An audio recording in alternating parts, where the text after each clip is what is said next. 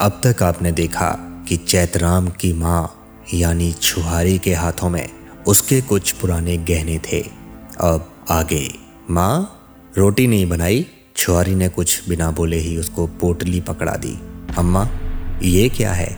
जेवर हैं इसमें, बेचकर अपने लिए बहू लिया अम्मा, सठिया गई हो क्या?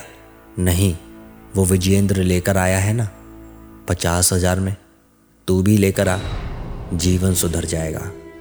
अम्मा गाँव में थू थू हो जाएगी। भला क्यों होगी थू थू जीते जी मुझे कोई सुख नहीं मिला है। अब बिना पोते पोती का मुँह देखे ही नहीं मरना मुझे। अम्मा तू रो मत। जैसा तू बोलेगी, वैसा ही होगा। चैतराम बाज़ार में चांदी के जेवर बेचने निकल पड़ा। पर शाम को घर पर निराश ही लौटा। बेटा सिर्फ़ बारह हज़ार मिले। अम्मा, चांदी का भाव ही क्या है? इतने ही मिले। तभी चैतराम बोलता है, मैं तो अब इंदर से बात करने जा रहा हूँ। वही एक रास्ता है। तभी इंदर बोलता है, अरे चैतराम, तुम यहाँ कैसे? बस भैया, ऐसे ही कुछ खास नहीं। दोनों इधर उधर की बातें करने लगते हैं। भाई चैतराम तुम्हारे ब्याह का क्या हुआ? कुछ बात बनी या नहीं? नहीं भैया। बड़ी आस लेकर आपकी चौखट पर आया हूँ। तभी वो हाथ जोड़ता है। इंदर बोलता है क्या मतलब है तुम्हारा चैतराम? भैया बस भैया वो विजेंद्र की तरह अगर मुझे भी औरत दिला देते तो साले मैं क्या तुझे कोई औरत का दलाल लगता हूँ? नहीं भैया ऐसा बोल के मुझे पाप में मत डालो। भैया, कसम से, इस स्वार्थी दुनिया में आप भगवान समान हो मेरे जैसे लोगों के लिए। हम्म देख चैतराम, सबकी मजबूरी होती है। कीमत भी उसकी ही होती है। देख चैतराम, सबकी मजबूरी ही होती है और कीमत भी उसकी ही होती है। तू दे सकेगा? जी भैया कितने पैसे होंगे? सबका रेट अलग अलग रहता है। एक लाख, पचास हज़ार और सबसे सस्ती विधवा चालीस में भी मिल सकती है। तभी चैतराम थोड़ा सोच में पड़ जाता है। इंदर बोलता है, क्या हुआ चैतराम? रेट सुनकर बिदक क्यों गए? भैया, मेरे पास इतना कहाँ? सोचा था तुम्हारी कृपा से घर बस जाएगा। कितने हैं तुम्हारे पास? भैया, दस हज़ार। तभी इंदर को हँसी आ जाती है। चैतराम इतने पैसे में तीन बार ब्याही भैंस नहीं मिलती। तुम औरत खरीदने आए हो। तभी इंदर बोलता है, देखो चैतराम अम्मा के बुढ़ापे की खातिर अगर मैं कुछ खर्च को छोड़ भी दूँ तो पच्चीस से नीचे बात नहीं बनेगी। सोच लो। भैया, अम्मा की खुशी की खातिर तो औरत चाहिए। मरते मरते अच्छे दिन देख लेती। काफ़ी देर तक इंदर सोचने के बाद बोला अम्मा की खुशी की बात है तो एक काम कर सकता हूँ। ज़िंदगी भर के लिए ना सही कुछ सालों के लिए ही खरीद लो। चैतराम को झटका लगा कुछ सालों के लिए? हाँ। हम्म, दस हज़ार में पाँच साल के लिए दिलवा दूँगा। बच्चा बच्चा हो जाएगा तब तक। हम्म, और अम्मा इससे ज़्यादा नहीं जीने वाली है।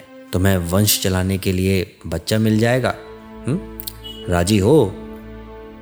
चैतराम चिंता में डूब गया। एक बार मन हुआ कि मना कर दे मगर तभी उसे अम्मा की हसरतें याद आ गईं। भैया अगर पाँच साल बाद पैसा दे दूँ तो? फिर औरत तुम्हारी पर अगर नहीं दे पाया तो रुकेगी नहीं। सोच लो। ठीक है भैया, पर अम्मा को ना बताना कि औरत पाँच साल के लिए दिला रहे हो, दुखी हो जाएगी। इसी के साथ इंदर को दस हज़ार रुपये देकर सौदा पक्का हुआ। चैतराम दूल्हा बना। तीन सौ रुपये बाजे वालों को देकर कलमी को दुल्हन बनाकर ले आया। वहीं दूसरी ओर अम्मा कलमी को देखते ही निहाल हो गई। उसकी खुशी का ठिकाना नहीं रहा।